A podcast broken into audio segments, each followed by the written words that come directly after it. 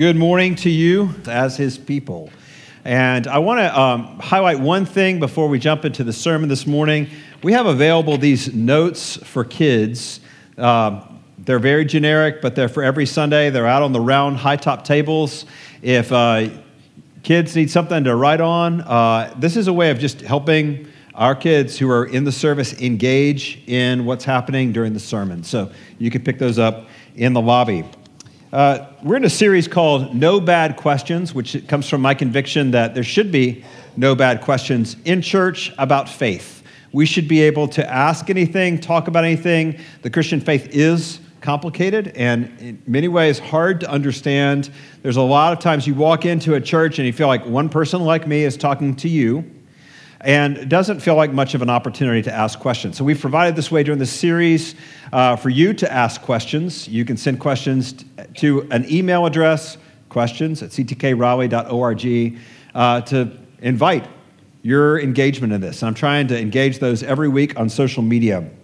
Today, the question is, what is God's big deal with sex? And two uh, caveats this morning. One is if you're a parent, don't worry. Um, this sermon is decidedly PG, and uh, you don't have anything to fear from me today. Second is um, I'm probably not going to talk about anything you think I'm going to talk about today. So, no uh, judgment, condemnation, drawing lines. Rather, my goal for today's sermon is to get to the question under the question. Every time people have engagements in communities of faith around sexuality, sort of, I think, often miss the main point. So today I want to ask this question, which I think is the really deep question Who says? Who says what I get to do or not with my body? This is my own, right?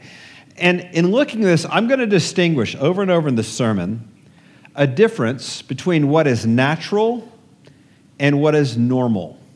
Now, it is our custom to read God's word aloud together. So I'm going to invite you to turn in your bulletin or the screen behind me. We're going to read from 1 Corinthians chapter uh, 6, verses 12 through 20. Would you join me as we read God's word aloud together? Everything is permissible for me, but not everything is beneficial. Everything is permissible for me, but I will not be mastered by anything.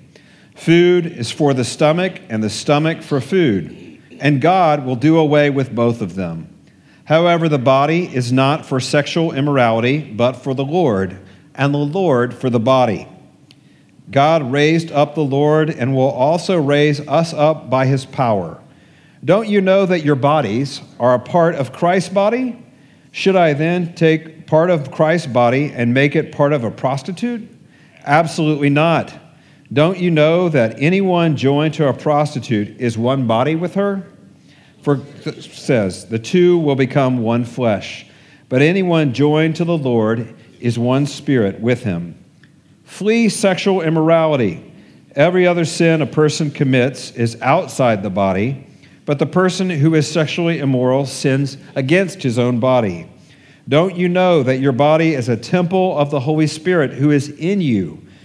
Whom you have from God, you are not your own, for you are bought at a price.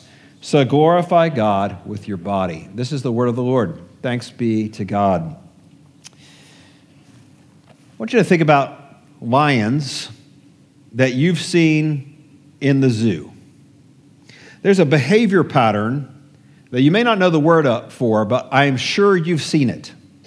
It's the restless, endless pacing back and forth of the lions in the zoo. That's actually the term for that is zoochosis. Uh, the real, uh, here's the definition repetitive, invariant behavior patterns with no obvious goal or function which occurs in captive animals. You know, despite the best efforts of the zookeepers of the world to create this natural habitat for, uh, for animals in the zoo, a zoo is still a zoo. And the lion is still caged, and people come and stare at the lion, and we watch this behavior back and forth, and we know deep down, all of us, when you look at the lion, you're like, something ain't right with that lion. Something's wrong with the lion. Now, um, and we can understand some of why. He sleeps in an artificial cave that probably doesn't smell like a real lion cave. Uh, he has a scientifically engineered diet by some of the leading experts on lion in, internal guts in the country, and yet it never satisfies his desire to hunt. Uh, he's in view of people and cars and fences. He's both exposed and alone. Um, so his anxiety, his zoochosis, is quite understandable. You know, he, the zoo exhibit was not built for the lion. A lion was not made to be in the regular habitat of smells like hot dogs and churros, or to hear animals from other continents within earshot. You know, these scientists who set up these exhibits, they, they're doing their absolute best, but in some ways we could say the zoo exhibit was not built for the lion. Now, of course, it, it was, but it wasn't built for a real lion. It's built for an ideal lion that it would be happy in captivity. And no such lion actually exists, one who's naturally at home in a cage. And no matter how good the zookeepers are at establishing a habitat, we have a great zoo here. It's actually pretty good for habitats, but it's still a creature who's not designed for that space. Right? What's natural to the lion and what's normal for that lion are two very different things. And just about everybody who goes to a zoo can recognize this. Most of us will never see a lion in its natural habitat. But we can go to a zoo and we're like, that lion looks like a lion, eats what a lion eats, is in a habitat to look like the savannah in Africa, and yet this normal zoo behavior can't be natural behavior. Something's off. What's normal isn't natural. So I want you to think about those two words because they are important words I'm going to hit over and over in this sermon normal and natural. We think of those as the same, but they're not.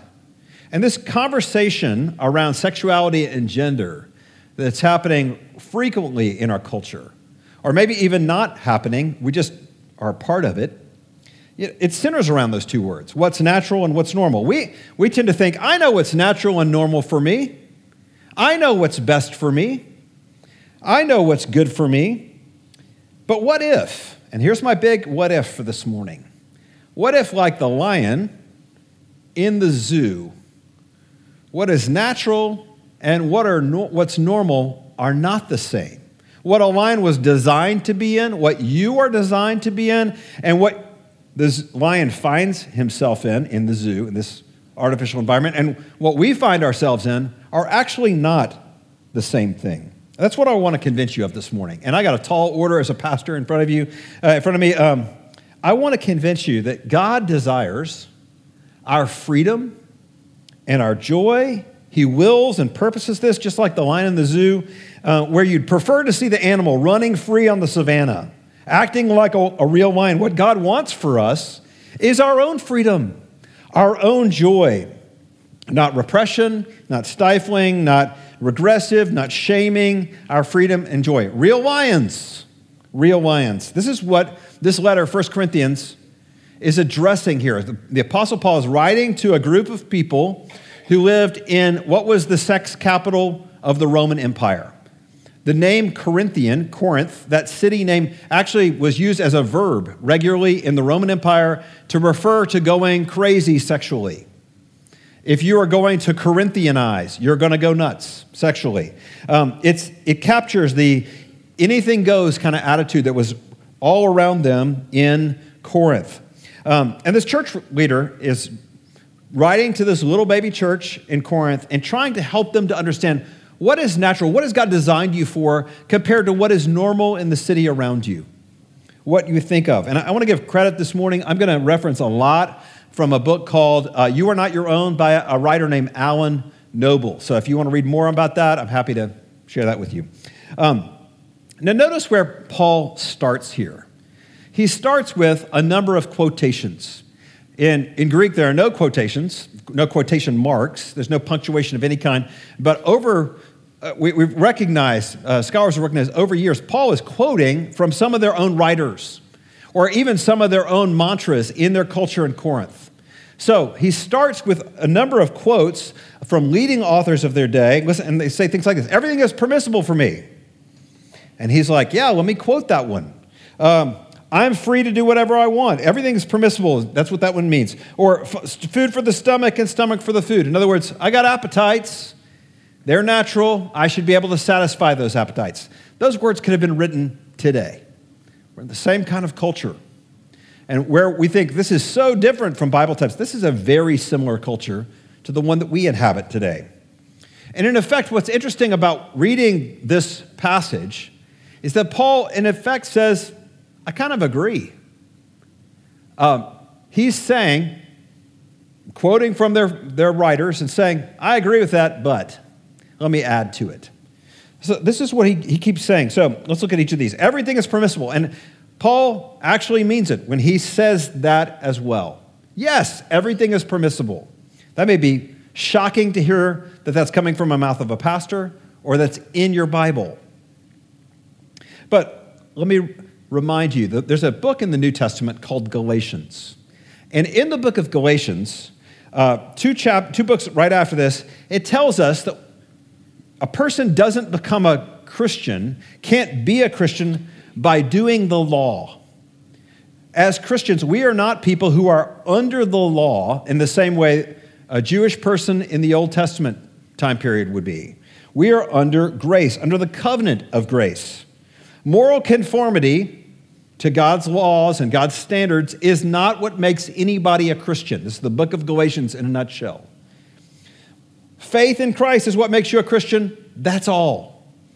Faith in Christ. I'm highlighting this point uh, because Paul is reframing the way a lot of people think about what it means to belong to God, to know God, and particularly in the realm of sexuality. When people think of God and sexuality, that we often think of where's the line? Where is the line beyond which I shouldn't cross, or I'm a bad person, or I'm going to hell, or I'm outside of God's will, or this is really wrong? Where is the line? What's the boundary I can stay in, or just barely stay in, and still be okay? But Paul's saying that's not the point at all. That's not the point at all. What secures your place in heaven is faith in the completed work of Jesus Christ, 100%, nothing else. Nothing added to this. So Paul could agree with them yeah, everything actually is permissible. Like, there is nothing you can do or not do that takes away, that can remove, that can destroy the work of Jesus. That's perfectly done on your account. Trust in Him, that's salvation. But He doesn't stop there. Notice, everything is permissible, but He goes on and says, but not everything is beneficial. Sexuality is good, but sexuality is also dangerous. We live in a culture that somehow talks out of both sides of the mouth about sexuality. Uh, we have a anything goes, live and let live orientation toward this on the one hand your body, your business. And yet we also criminalize certain behaviors because we know they're dangerous. We know that there is good sex and there is dangerous sex. There is, um, sex is a great uh, connector expression of connection between two people. And yet we know in our all around us are people with internal invisible scars from sexual activity that hurt them. So, you know, Paul's saying, like, hey, everything's permissible, but not everything is beneficial. There are things that hurt us. Next quote food for the stomach and stomach for the food, but God will do away with both of them. Your body, your physical appetites will not last forever. In other words, you will at one point die. You, your body and your, and your soul will be separated from one another. There is more to you than your sexuality. Sex is good, sex is not ultimate, it's part of life, but it's not all of life. And then finally, everything is permissible, but I will not be mastered by anything. This is really important. Again, feels like it could have been written last week. Everything is permissible. But Paul is putting his finger on something that we also believe in our bones. I don't want to be dominated, mastered, or controlled by anyone or anything. Nobody wants to be dominated or managed. Nobody's going to tell me what to do. And yet, here's the one thing that Paul's showing that we are mastered by. We're mastered by this our own so called freedom. Here's my big idea for today. What we think of freedom in our culture is zoo like freedom. Well, what God says is freedom is real freedom. This is with regard to sexuality. See, we believe deep down, I belong to me. I belong to myself. I'm my own. Nobody can tell me how I live or think or what I do. That's so deep within inside of us. Uh, I often call that the fortune cookie phenomenon. That we're all, uh, like, all the children born in our culture, we're all born as little fortune cookies.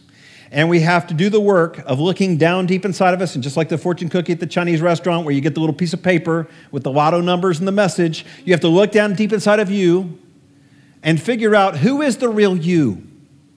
Because you belong to you. And you get to figure out who is you. But this is the thing we don't see the terrifying burden of self ownership. Let me just test this out with you. If you belong to only you, if you are only your own, then you are wholly and completely responsible for your life.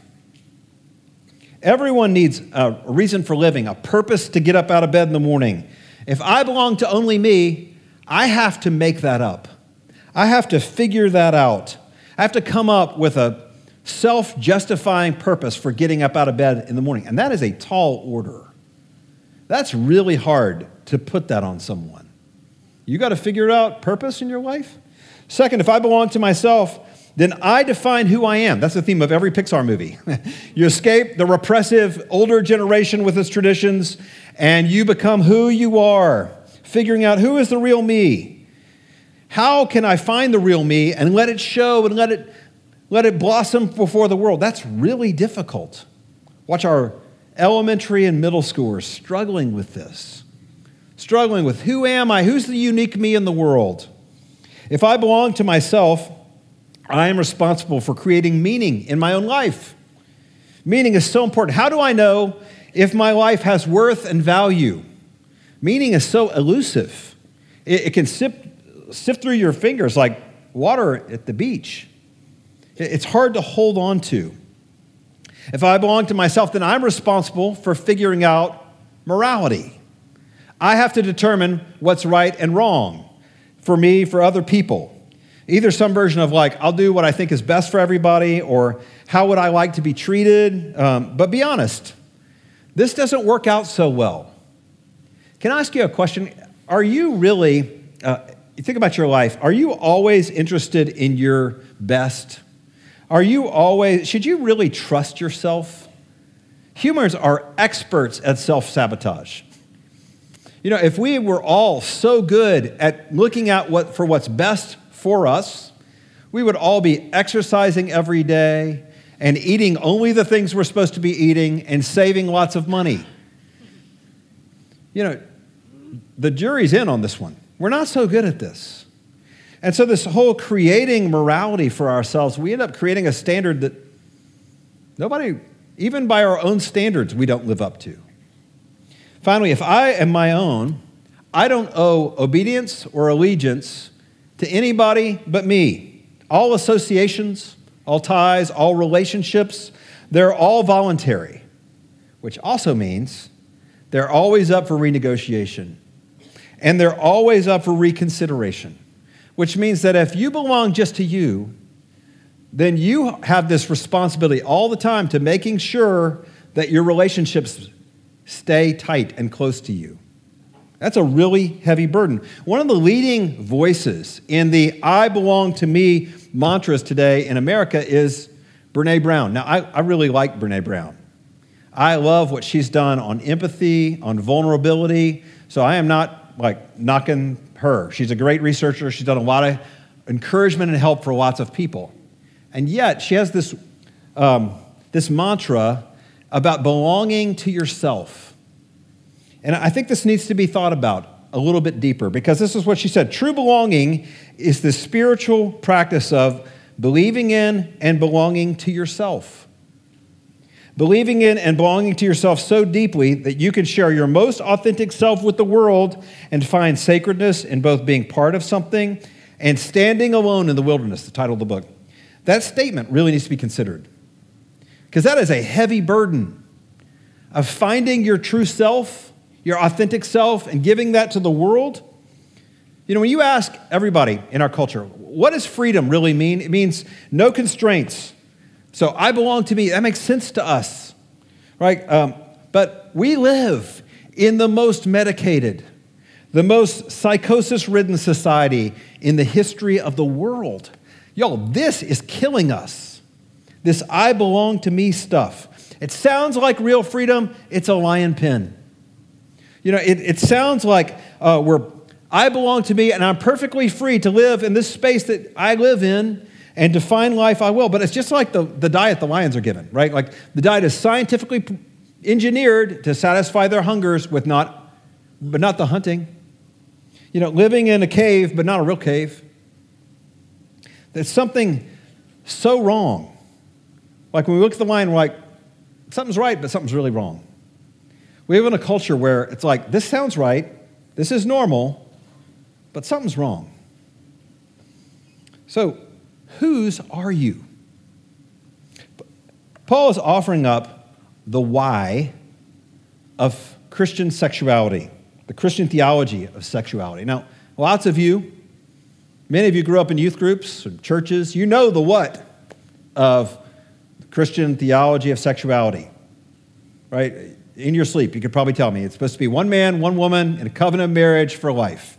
That's it. Everything else on the outside of that, Paul describes here as sexual immorality. But what I think is really helpful for us is we don't get the why very much, do we?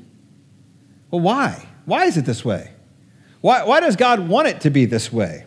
Why is everything else immorality? Now, now, watch this. I mean, Paul could have, in his argument in this passage, gone to a lot of different places to make his point. He could have said, hey, giving yourself uh, in a sexual union with somebody you're not married with, that is the prostitution system in Corinth. That is uh, not consensual, really. It's violent, it, it's abusive. He could have said, um, visiting prostitutes will lead to illegitimate children and broken marriages. He could have said something like, hey, you know what you're really hungry for is something deeper. You have an unmet longing for relationship and you're going to all other sources for this. He doesn't say any of that it's fascinating. Instead, he anchors the why of Christian sexual ethics in belonging. Belonging. The main point of this passage is this little bitty phrase You are not your own. Now, that is the craziest thing I can say to you as a pastor this morning. For uh, to stand up in this culture and say, You are not your own, you're like, you sound like wet is dry and up is down and in is out. But to say, you are not your own, is the, it's the very opposite of fortune cookie look inside. God designed us. What, what is natural for us? God designed us to belong to Him. That's what is actually in the design blueprints on the inside of your soul, that you would belong to God. What's normal for us is I belong to me. But what's designed, what's natural, what's you're designed to be, you belong to God. What's normal, though, is I belong to me. You know, we live in a, a culture where we worship people who are rebels. We like people who go against the tide. So, what I'm describing here, it, it sounds crazy talk. It sounds nuts. Um, and of course, I could say this in a very general sense of all the people in the world that all people, every individual you meet and see is an image bearer made in the image of God. All of them have his fingerprints on their very souls. But that's not what Paul is talking about here. He's talking about something very specific. He says this later in this passage. Here's why you, do, you belong to God because you have been bought by a price. The blood of Jesus on the cross has made you his. He has made you his very own. He inhabits you, his very spirit dwells within you. If you're paying attention at all, you should be very uncomfortable with my sermon today. You might feel uncomfortable. I hope so, right? Because this is this I am not my own. It makes us think of things like slavery, of control, of authoritarianism. Uh, we live in a culture where autonomy is sacred. Our modern myths are people, uh, the Pixar movies, going to go find your own way. But whom we, be- we belong to makes all the difference in the world in the, the way we live. If we belong to ourselves, your authentic fortune cookie self, this leads to zoochosis. If we belong to God, things are really different. Let me test this one out. If you don't belong to self, but to God, then your personhood is a real creation of God. It's a objectively sustained reality by God. You don't have to create yourself or even find yourself. Doesn't mean you don't have a true self. It's just that you aren't burdened with having to make it up. If you don't belong to yourself but belong to God, then God gives you meaning and purpose. What He says, the way that He guides you and leads you, that's what gives your life meaning and purpose. If you don't belong to yourself, you're not responsible for defining morality. You don't have to figure out all of that yourself. If the self is not liquid, uh, then you don't have to find a solidifying identity to get your, your shape and your definition. One writer, Rowan Williams, he says, he, he, he anchors this in the love of God for people. He says, if you don't belong to yourself but to God, then you have an identity. Not because you've invented one, what you don't understand or see, the bits of yourself you can't quite pull together in a convincing way, they're held in the love of God. God delights in you. God made you. He knows you inside and out. He longs to see you become the fullest expression of who you are in Him. Anybody seen the old movie Back to the Future? Part of the storyline of this is Marty McFly, who goes back in time, and he's trying to put things right, and he has a Polaroid photo of his family. And as the movie progresses, the people in his family begin to fade away and disappear. This is what's so tragic to me about living in a culture that says you are just your own. It's like having an identity that you're always trying to keep from fading away. It's, it's, it's shadowy, it doesn't really exist. It's always sort of in question is it going to survive? Not so. Look, meaning and purpose and identity and personhood and who you are is most expressed and delighted in by the one who made you and who delights to call you his own. Listen, listen, this is the last point. Listen to what Paul says. This is radical statements, that, therefore, about our bodies. What our bodies are for. He says, Don't you know your bodies are part of Christ's body? You ever thought about that before? Your body. Those teeth you brushed this morning.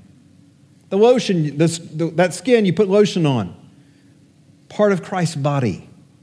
The body is not for sexual immorality, but for the Lord, and the Lord for the body. That is mind blowing. My body's for the Lord? It's not just for me. You are not your own, you're bought with a price. So glorify God in your body. If, we're, if we belong to Him, if our bodies belong to Him, then He gets to say what we do with our bodies.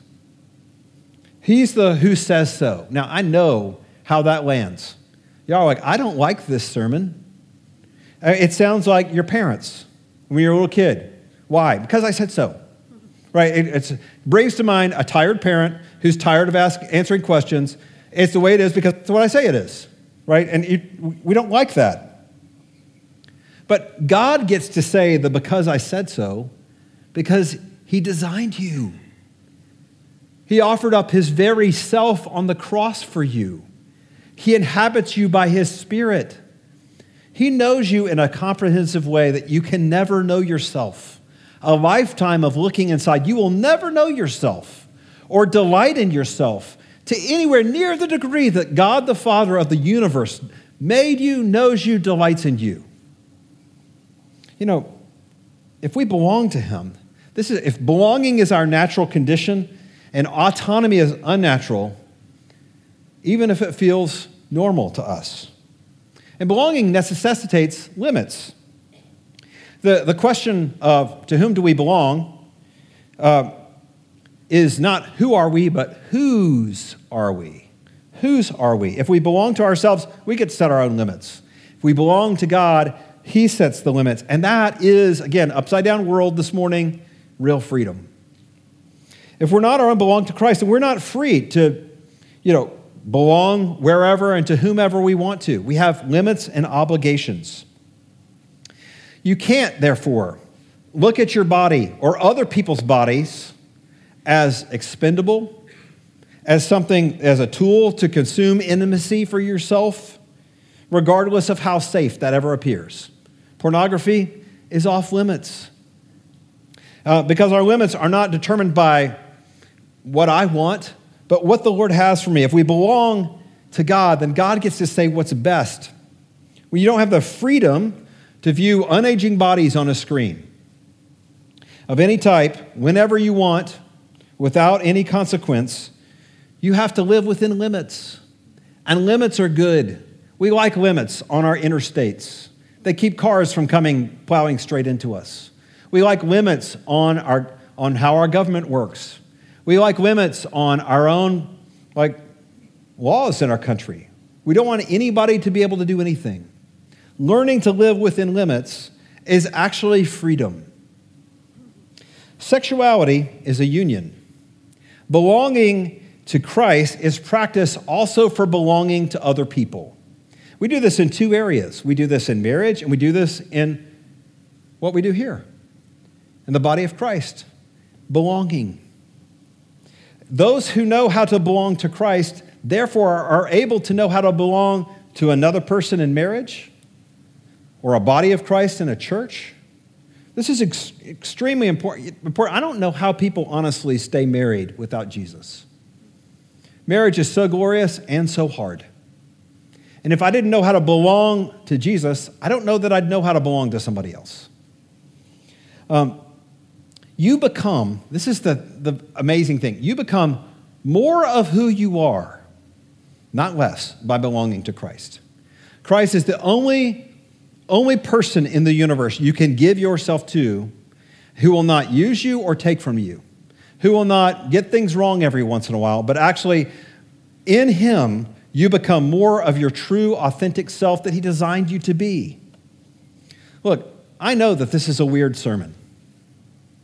But this is a big idea. This is a really big idea. If you're a Christian this morning, I want to say this to you. Belonging to Jesus is one of the most freeing things in your life. And I want to encourage you to lean in more in this. This has implications for how you live and how you die. It has implications for how you view your relationships within this community. It has spider web or like roots that go all over the place. This is a big idea. The whole book of Colossians is about this. If you're not a Christian, I'm so glad you're here this morning. I'm so glad you're listening in. And I just, I wish you knew how good it was. Even if you're like, I don't know if I believe in the rest of the stuff, you should want to believe this part. It is this freeing and this good to belong to Jesus. Let's go back to my lions in the zoo illustration. Uh, most of us have seen only zoo lions, right? That's what's normal. Zoochosis, pacing. A lion who is free from harm, free from you know, insecurity about the next meal, the zookeeper will always show up. Free from worry about disease, there will always be the zoo to check in, but not free. Nowhere near free. Our culture is living in a zoo of our own construction a habitat we, were we designed for ourselves, and we think this is going to do it. It sounds good, but it's not working so great for us. The zoo of autonomy, of I gotta be me, this fortune cookie business we're in, I did it my way, my body, my business, comes with an after effect of zoochosis that's killing us. But Jesus frees lions to run on the savannah. He is this good a habitat that He designed for us, not that we designed for ourselves. It's a life of restraints. It is. It's a life of limits. You can't smell the hot dogs and the churros. Can't be around birds from other continents. But it's a life of belonging, belonging to God, free to enjoy Him and one another, free to live within our in limits and embrace our true selves. Come join us. There's more room on the savannah. In the name of the Father, and Son, and Holy Spirit, amen. Would you pray with me? Father, we thank you for your word. And there's nothing like your word, and it speaks in really hard ways into a culture that is so different, and yet where we know that we're not the first people in a first society to have inside out views of sexuality. We thank you for the life that you invite us to. Lord, help us to believe that you really are this good, that you really do love us and delight in us this way. That, Lord, we really, in belonging to you, we are held in the arms of the love of the universe, who made us and knows us and longs to see us become our full and complete selves in you. Lord, help us this day. We pray these things in Jesus' name. Amen. I'm going to invite you to stand and respond to God's word in